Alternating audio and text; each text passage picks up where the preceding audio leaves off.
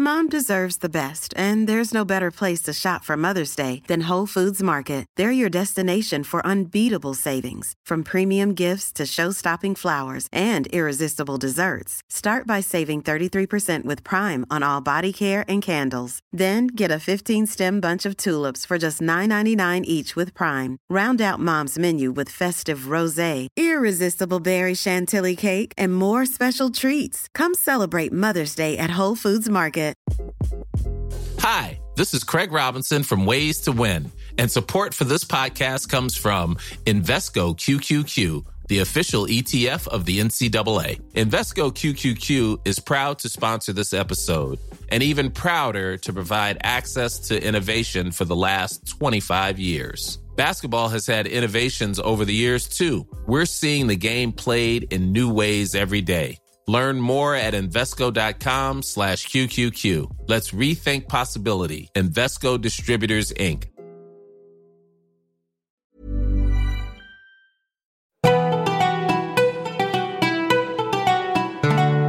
A little while ago, we made a podcast with Dr. Mark Dawson about the Willoughby family of Nottingham, the food they ate, and how it changed over time. Well, today we're going a step or two further on our 16th century field to fork journey to consider some unanswered questions. What did the Tudor age understand about digestion, and how did this affect what they consumed and the way they prepared it? Was there such a thing as healthy eating? How did people in the 16th century manage seasonal food changes and seasons of scarcity? We'll also be talking Tudor recipes, cookbooks, and attitudes to meat, dairy goods, and vegetables. Our guide today is a returning guest, Brigitte Webster, a culinary historian and journalist who, as you'll hear, has made Tudor eating a way of life. Brigitte joined us early in the life of this podcast to talk about banquets, the sweet course eaten after a feast in Tudor times. Today, I'm delighted to welcome her to talk about her gorgeous new book, Eating with the Tudors Food and Recipes. It's full of extraordinary insights that give us an idea about how the Tudors really lived, and she shares some of them with us today.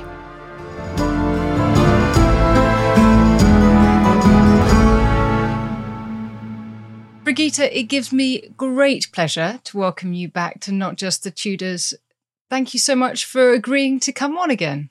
Well, thank you so very much for having me back again. It's always a joy, but also I always feel very grateful to you because you were, in fact, the first one who said, Brigitte, people want to know about Tudor food. Do something about it. and you have with this wonderful new book. Before we talk about food, though, I thought it might be nice for those who haven't come across your work and your incredible home in Norfolk and this adventure, you know, with like most Tudor things, some sunshine, some storms that you are on in, as a way of life. Could you give a bit of a sense of where this book came from, the lifestyle that you've adopted that produced this kind of knowledge? Yes, of course, would love to.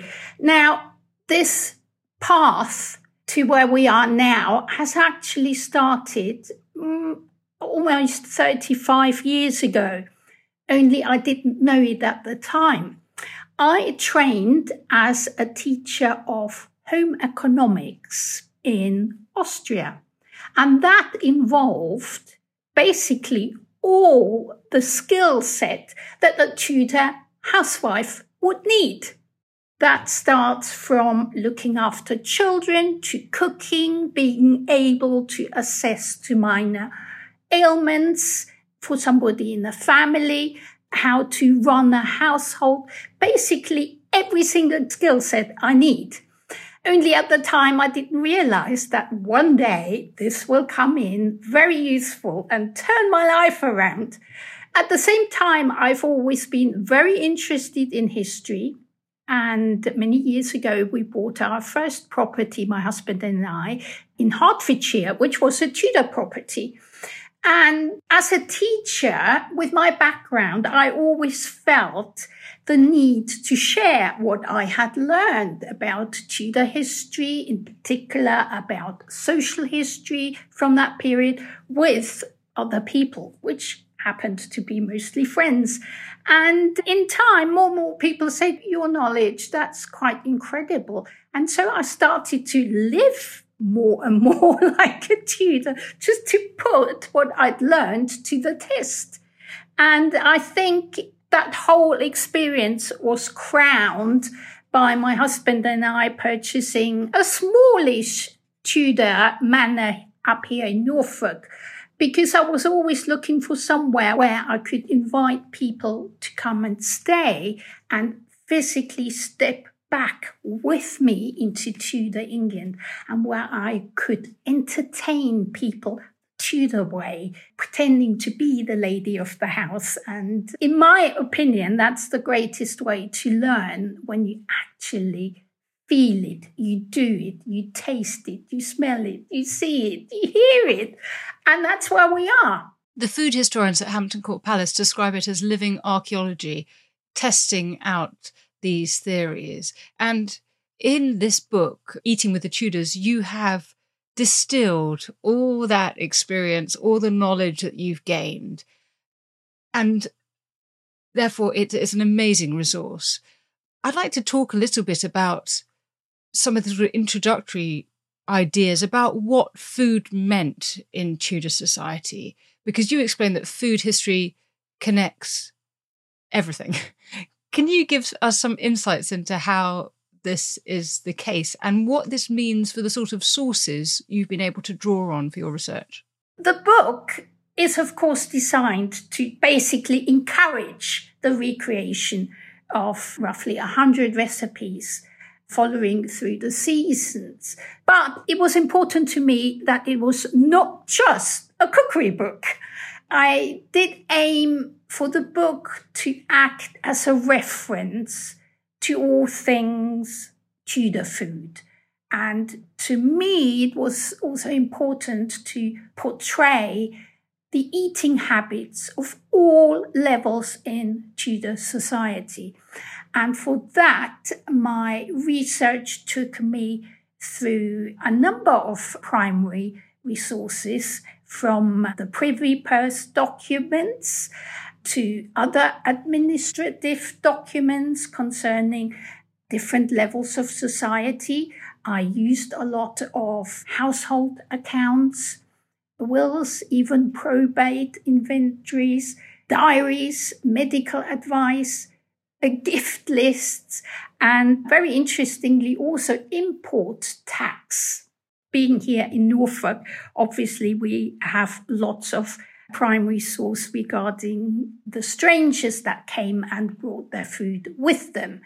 But to fully understand and appreciate and value the importance of food to people of all walks of life in Tudor England, I did include in my book the original recipes as well as obviously a modern version for it.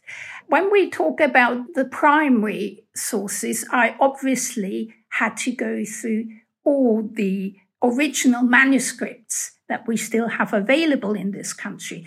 And it was important to me that they were in the English language, that they were written here in England for English people, because you can understand that there are obviously lots of 16th century related documents everywhere, especially in Europe. But to me, it was important. It was going to be a Tudor focused one. And every recipe I use dates from between 1485 to 1603. So I was very strict with myself on that. And I think there are actually 15 books, if I remember correctly, 15 manuscripts or cookery books that fit that period that I used. But we mustn't forget that these cookery books were mostly aimed at the better, the well off members of society. So that included nobility, but also the merchants, increasingly so in Elizabethan time. this was a very growing group of people who were more and more influential because they had the money. And in Tudor England, you wanted to flaunt your wealth. You wanted everybody to see you've made it. And this was the class that had the money, the funds to purchase food, which clearly signaled to everybody else how much money they had. And that in itself created a major problem and it's really that whole background why food in Tudor England changed so much between its early beginning to the final years. There are obviously many reasons for that, and a rapid increase in the middling class, so what we refer to as society in the middle, basically, they were single handedly responsible for a lot of problems that they caused. And one is they wanted to put meat on their table because meat was seen as the food for the wealthy. Now, a merchant who was very successful, therefore would put more meat on their table to show to himself, his family, and the people around, all the influential people, that they could afford it. They made it. But the problem was that it did cause a kind of shortage in meat. And we know when there's a shortage of a very popular product, the price increases. And that's exactly what happened meat got so expensive that people at the lower end were more and more cut out of that market. And there wasn't enough alternative food available to fill that gap. And so we do see something as close as a famine in England in the 5090s, and it was uh, mostly felt up in the north in a region we know as Westmoreland and Cumberland. But the very fear of people having to starve at the bottom end, because not just meat, but also bread became so much more expensive. Also, because that time, unfortunately, coincided with bad harvests you can imagine, you can see what's happening. And in a way, I often compare it to what's actually happening to society at the moment. There is more and more a cleft between the lower end and the upper end. And I find it just fascinating, yes. Talking about that idea of social hierarchy and food, could we touch on the laws which governed consumption? Did cookery books play to these rules? Obviously, any government and the Tudor government did the same. They wanted to control everything. They wanted to keep order. And in their way, it was carried out by coming up with what we know as sumptuary laws. Now, most people associate sumptuary laws with restrictions on what you could wear and which fabric your clothes are allowed to be made of and which color you can wear. But it also applied to food. And here it was the exact number of dishes you were allowed to put on your table during any dinner. But a dish was not just a plate full of food. A dish could mean a whole huge bird like a swan. And according to your hierarchy, you knew exactly how many dishes you were allowed. And I think the lowest class who was affected by that regulation was anybody who earned more than a hundred pounds a year. Underneath these laws weren't necessary because people didn't have so many different dishes to come up on their dinner table. It was more likely to be just a plain affair of pottage and bread and perhaps a bit of cheese on top.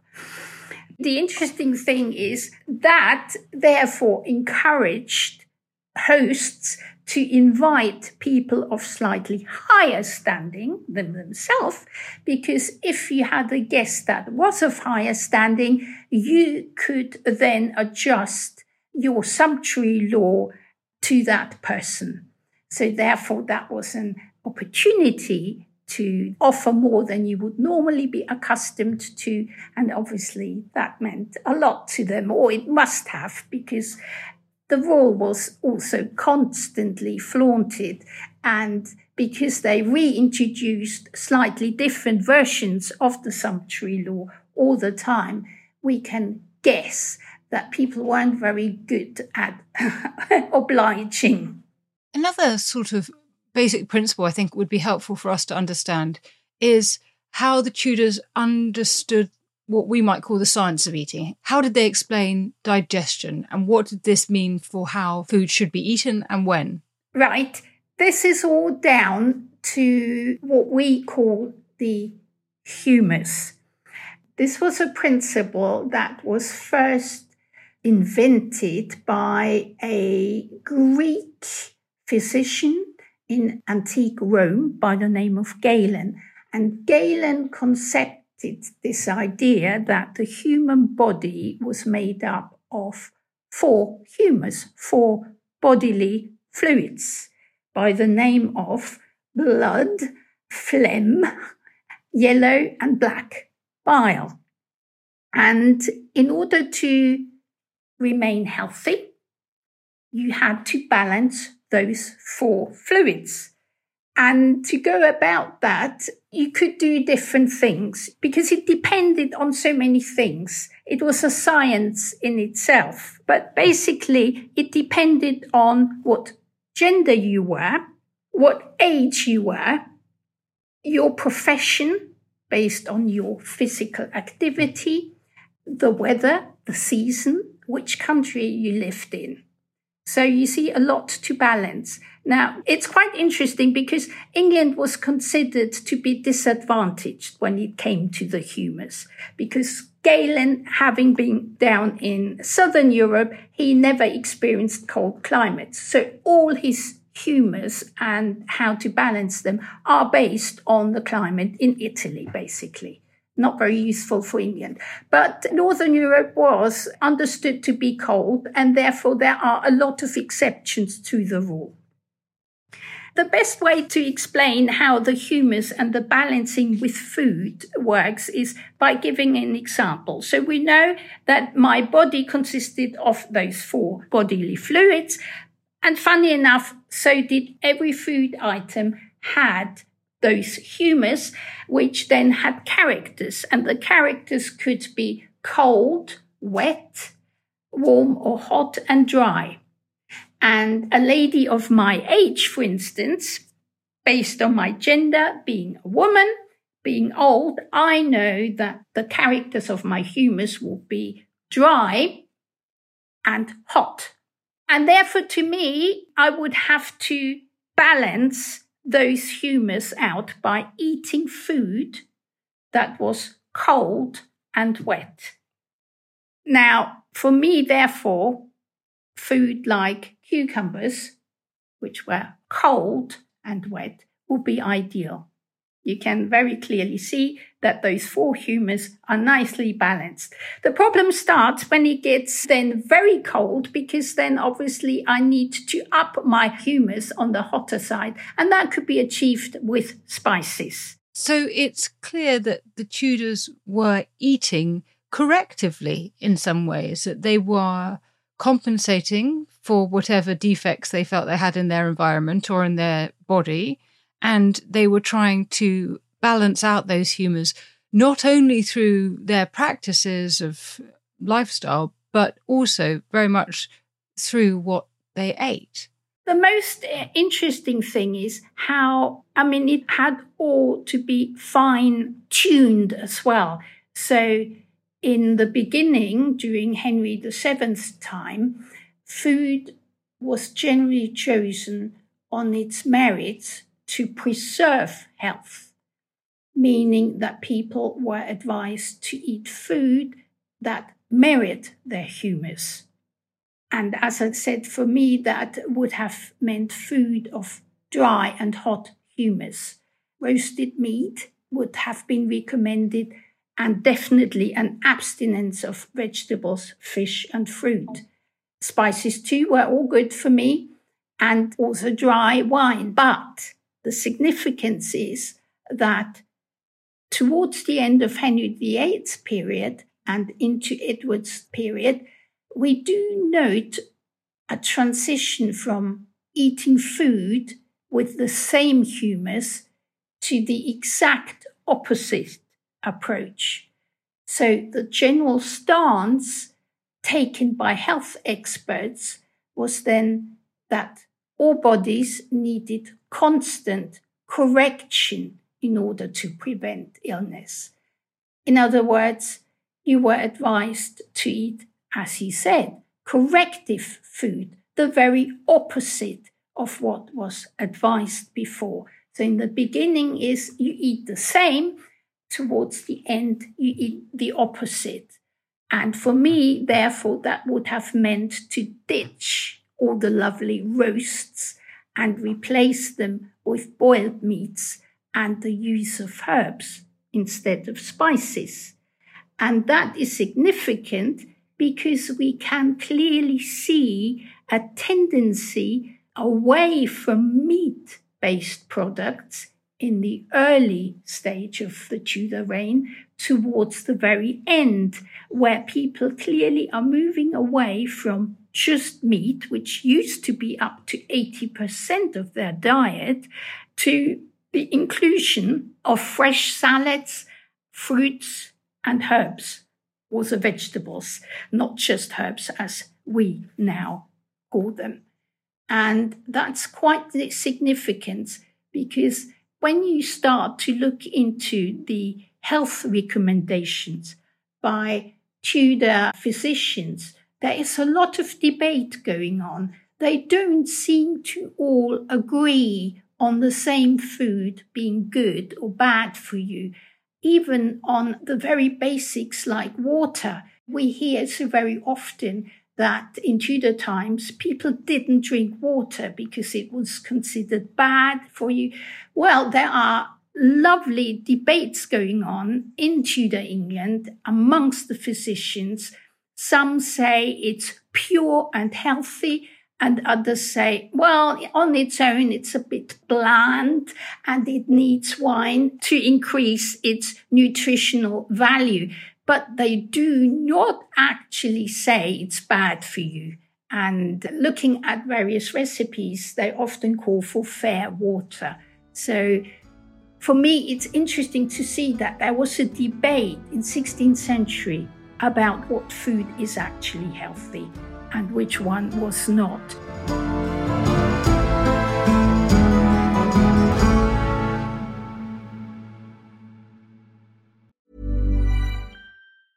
A lot can happen in the next three years. Like a chatbot may be your new best friend. But what won't change? Needing health insurance. United Healthcare Tri Term Medical Plans are available for these changing times. Underwritten by Golden Rule Insurance Company, they offer budget friendly, flexible coverage for people who are in between jobs or missed open enrollment. The plans last nearly three years in some states, with access to a nationwide network of doctors and hospitals. So, for whatever tomorrow brings, United Healthcare Tri Term Medical Plans may be for you. Learn more at uh1.com. Ready to pop the question? The jewelers at Bluenile.com have got sparkle down to a science with beautiful lab grown diamonds worthy of your most brilliant moments. Their lab grown diamonds are independently graded and guaranteed identical to natural diamonds, and they're ready to ship to your door. Go to Bluenile.com and use promo code LISTEN to get $50 off your purchase of $500 or more. That's code LISTEN at Bluenile.com for $50 off. Bluenile.com code LISTEN. There's never been a faster or easier way to start your weight loss journey than with PlushCare. PlushCare accepts most insurance plans and gives you online access to board-certified physicians who can prescribe FDA-approved weight loss medications like Wegovy and Zepbound for those who qualify. Take charge of your health and speak with a board-certified physician about a weight loss plan that's right for you. Get started today at plushcare.com slash weight loss. That's plushcare.com slash weight loss plushcare.com slash weight loss.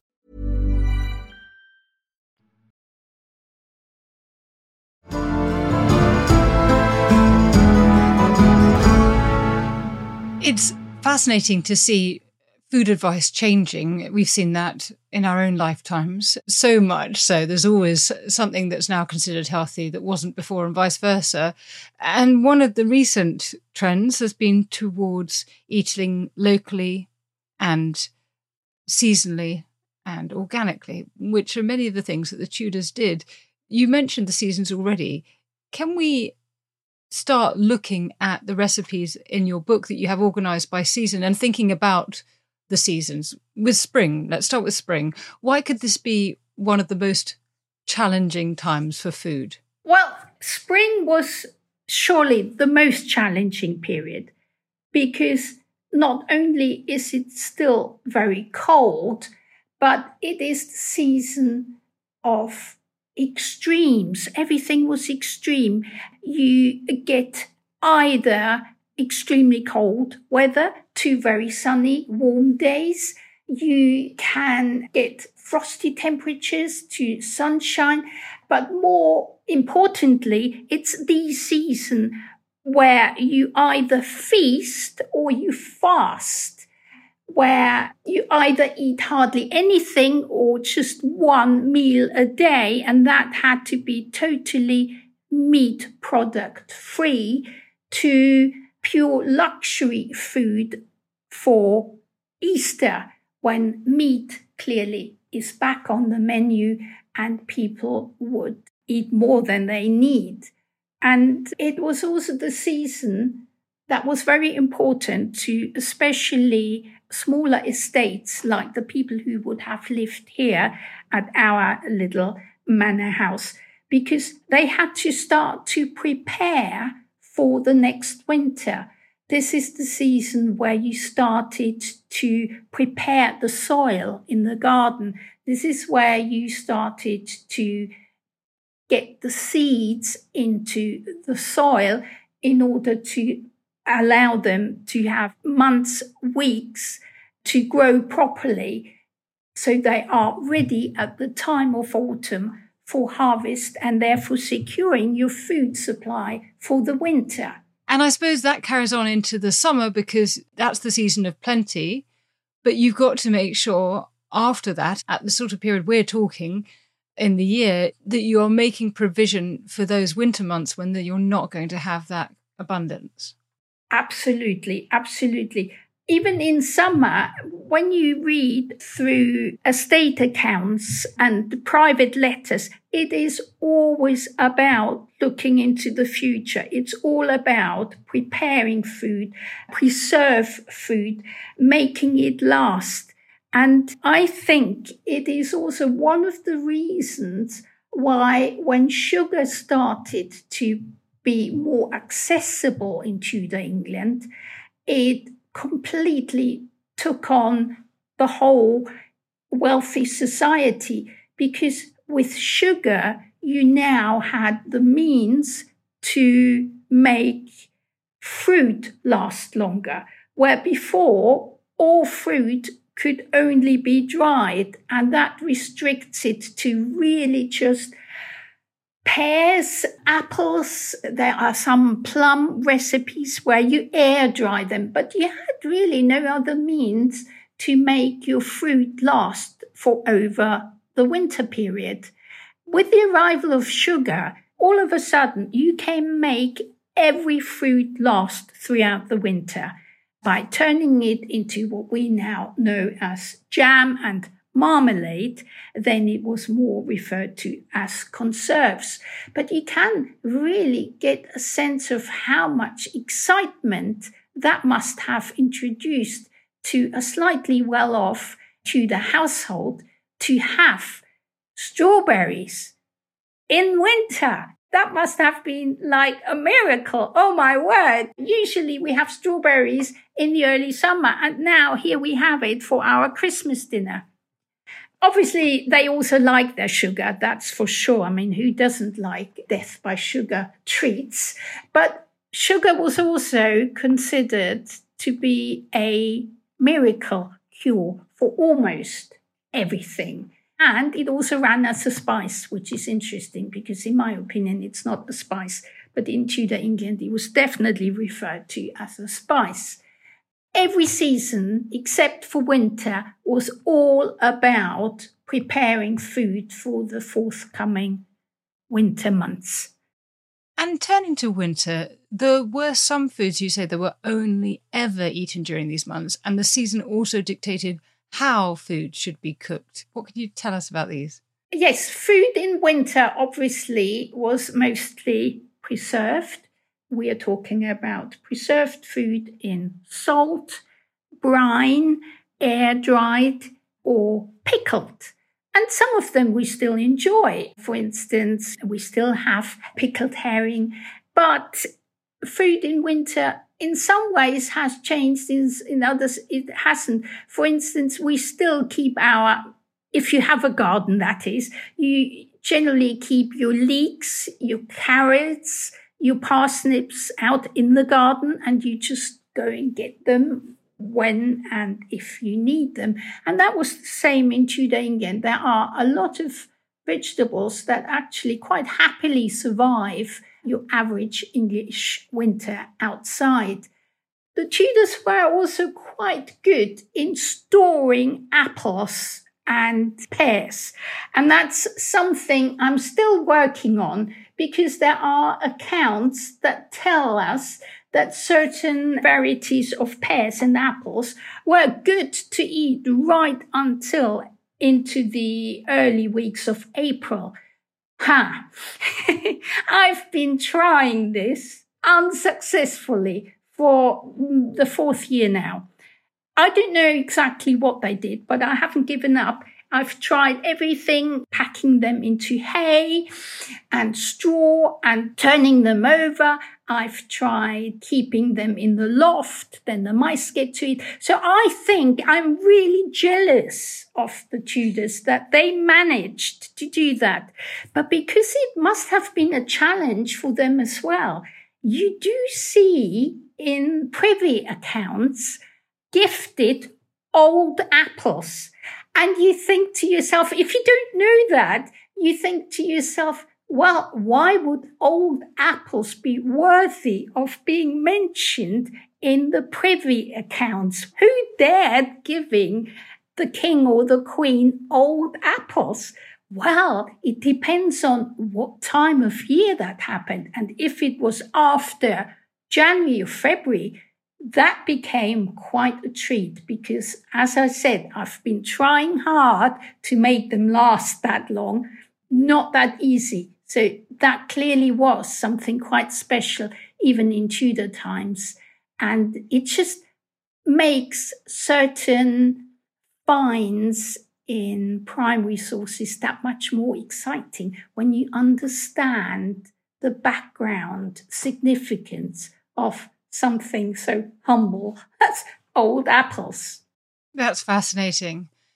Let's talk a bit more about different food types.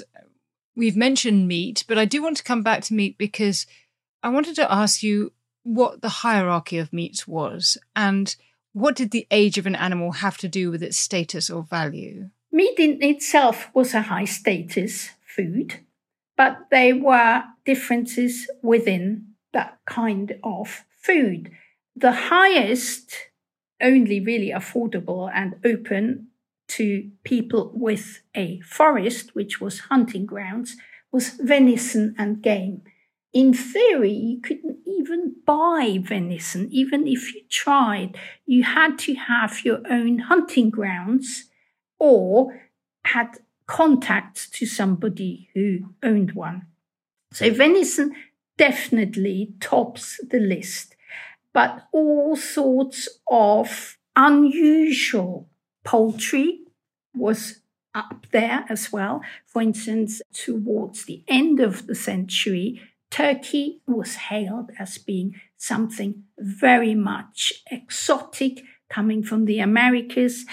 So you do you start to see turkey in Christmas menus and given as food gift because again, to buy it was very expensive.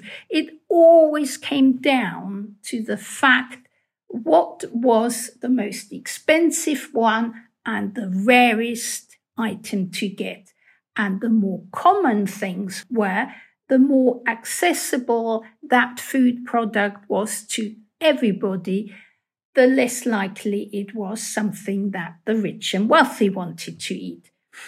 The meat of young animals, therefore, was highly regarded because A, the flesh was nice and tender, but more so because if you slaughtered a young animal, you by default have less quantity of the product, which makes it therefore more expensive.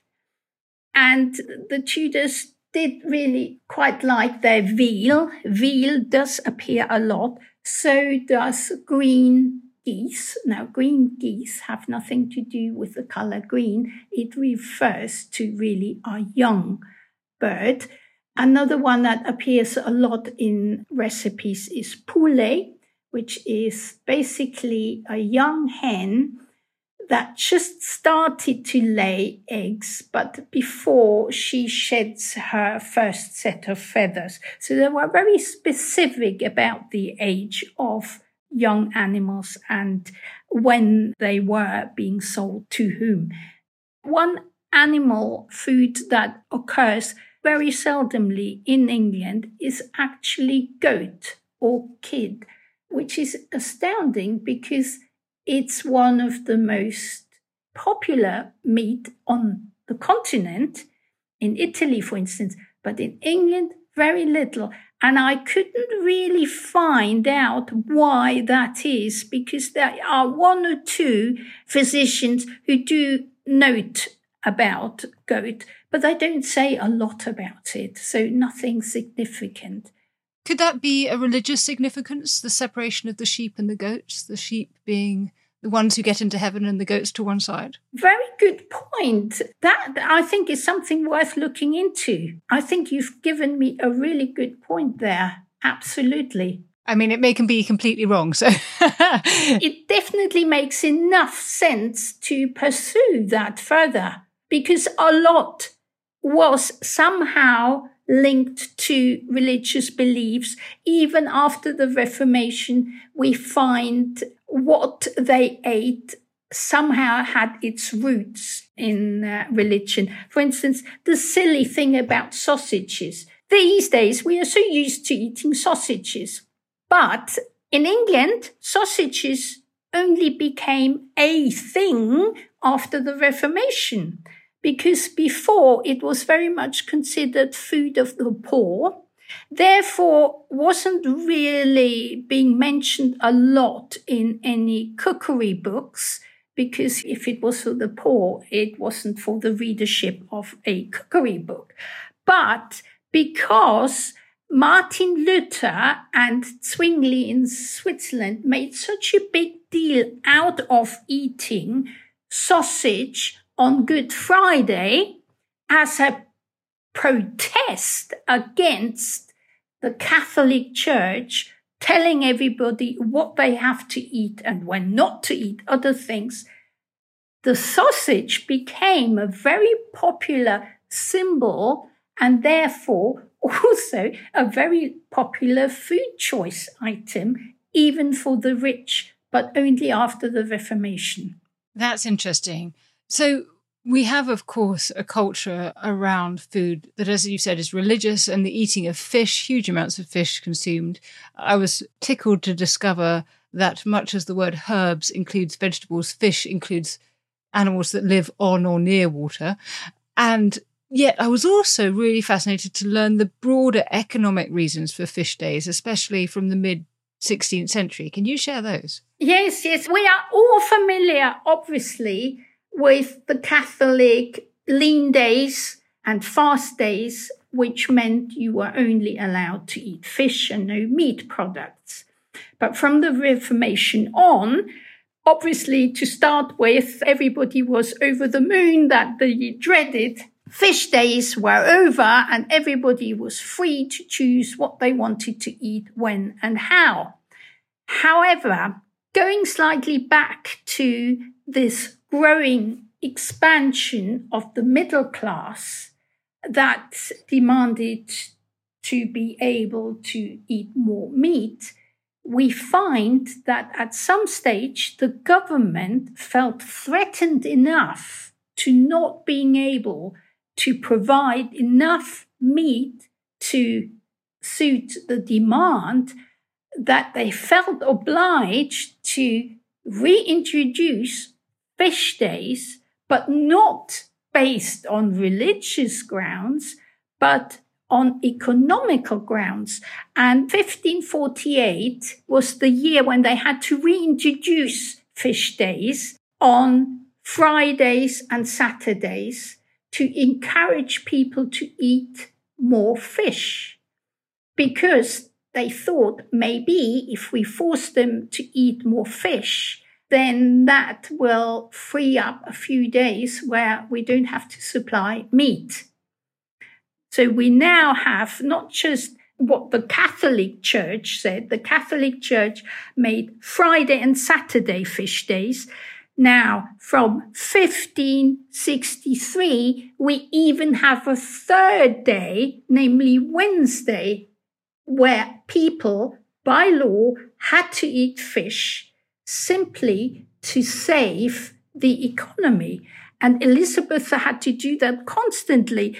In 1585, she felt they had tackled it well enough. So that year, they lifted the ban again. But only a few years later, in 1593, they had to reintroduce it because people simply by choice did not want to eat fish. They wanted meat because meat they felt was a right. It was their God given right to eat meat and they would unless they were forced to swap that for fish. And it's really amazing to me. Obviously, Elizabeth also had to find a way to keep her Navy somehow employed, and she thought it was a good idea to make everybody who usually worked in her Navy to turn them into fishermen. So they went out fishing in times of peace. But what do you do with all that fish they catch? Mm. If there are not enough people who want to buy it, well, you have to force them. So yes, fish days, unfortunately, were on the menu for whatever reason the Tudors had to endure fish. That's why my book has a lot of fish recipes. Let's talk about dairy produce. Milk and cheese and cream and butter, collectively known as the white meats, which were regarded as a low status or poor man's food, you say. But these are one of the things that over the course of this period are becoming more fashionable. Why is that? I think it's different reasons. Obviously, lard or animal based fat was available to everybody. And therefore, the upper class wanted to yet again distance themselves. And so in cookery books from the later period, you see more and more recipes that actually replace the animal products, fat products like lard, with butter because butter obviously was a lot more expensive because people would need to use milk to produce cheese. Cheese, fun enough, in the early Tudor um, period, was regarded as food of the peasants. Makes sense, really, because cheese would be something quite convenient to put in your pocket and take out on the field a slice of bread and some cheese.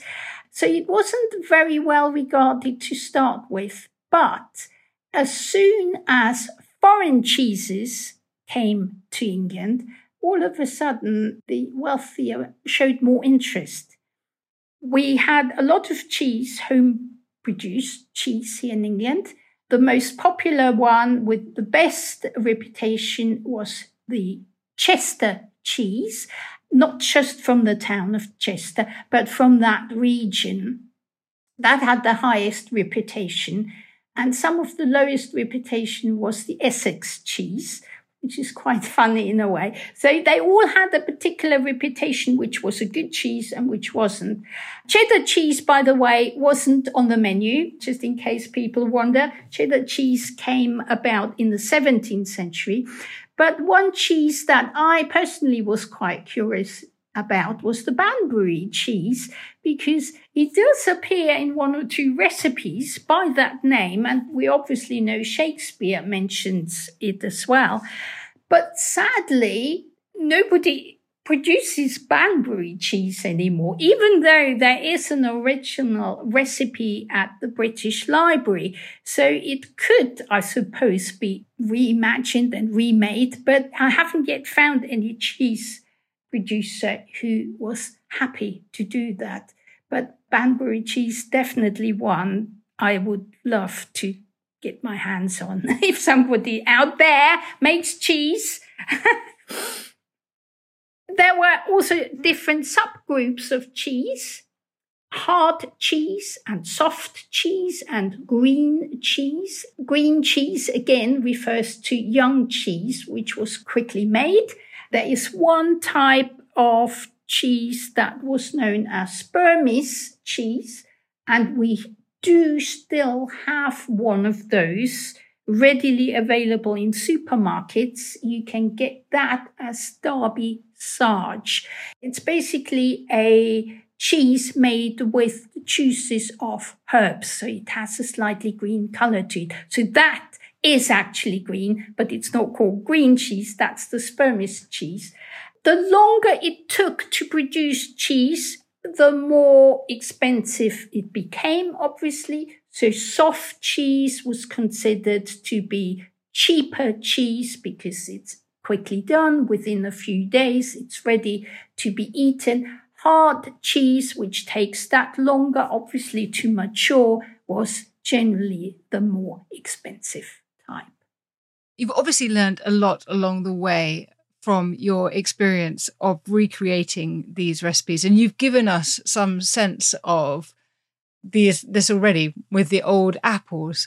But I wonder if you can give just a couple more examples of the things that you have learnt precisely by doing that you would not have known just by reading these cookery books from the 16th century. One that springs to mind immediately is never judge a Tudor recipe by its title. I have recreated at least 200, if not more, recipes. Sometimes they appear to be very much alike, but I pride myself of testing every single one and then compare them with each other. And I found that often you look at the ingredients and you instantly, with a modern set of taste buds, you think, oh my word, that can't ever work. This is just gross. Oh my word. But I go ahead anyway. And what I do is I don't tell my family. I don't tell them what it is. I don't tell them the ingredients. I just serve it up looking pretty and then I let them have a go at it. And that's the best way to discover that people really like something solely based on the taste, not knowing what it actually is. The classic example was definitely the blancmange made from fish because it basically is sweetened fish ground up into a paste. Doesn't look disgusting. It's just a white bit of mass. And I will never forget my husband saying, Oh, that's unusual. But you know, it's very interesting. I do like it. And with every spoonful, it actually gets more and more exciting. What is it? And that taught me that the Tudors knew a lot more about which taste combinations work than we do. We pride ourselves having this magnitude of tastes coming in from the whole world to provide us with a palette of different tastes. The Tudors had to achieve the same with a much more limited palette of food products. Very limited indeed. And yet it is amazing how different each recipe tastes. And I can honestly say there was only one recipe ever where I decided, no, I need to revisit that another day, that as it stands, we can't eat. And I know it's me getting something very wrong because the Tudors knew what tastes nice. And I think it's a common misconception that the Tudors ate ghastly, gross, horrible food. It couldn't be further from the truth, to be honest. And anybody who has had an opportunity to taste some Tudor food here, they all say the same. They say it's really awesome. It's unbelievable that this tastes so nice. And I think that's my mission. And that's what I've learned to never judge the Tudors based on what we think we know. And that's why food history is so exciting because you discover for yourself that we've been very wrong and judgmental. And it's time to stop that and open a new page and give the Tudors their place in good food. Well, finally, then, I want you to whet our appetites with one of the recipes you love the most. Ah, that's a difficult question because it changes all the time. Because Tudor food is so much seasonal every season provides, for me anyway, a favorite recipe.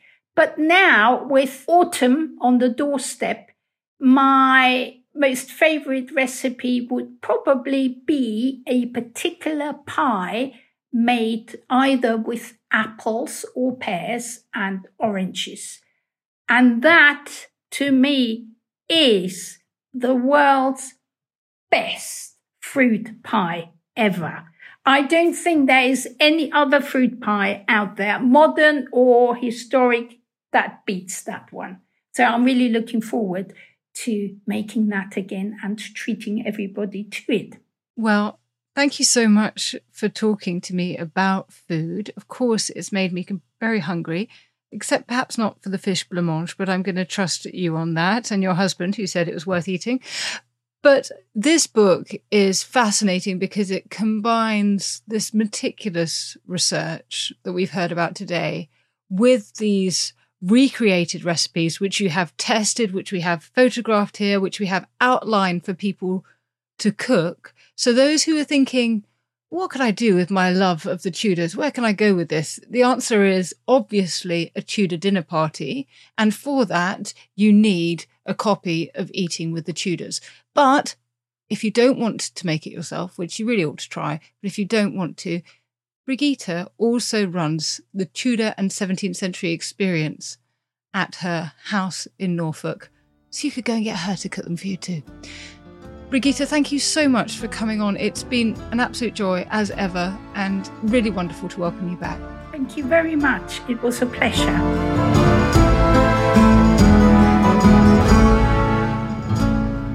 And thanks to you for listening to Not Just the Tudors from History Hit, and also to my researcher Esther Arnott, my producer Rob Weinberg, and Joseph Knight, who edited this episode. We're always eager to hear from you, so do drop us a line at notjustthetudors at historyhit.com or on X, formerly known as Twitter, at notjusttudors. And please do consider rating, ranking, bestowing multiple stars, and commenting on this podcast wherever you listen, including on Spotify. It really helps more people find not just the Tudors.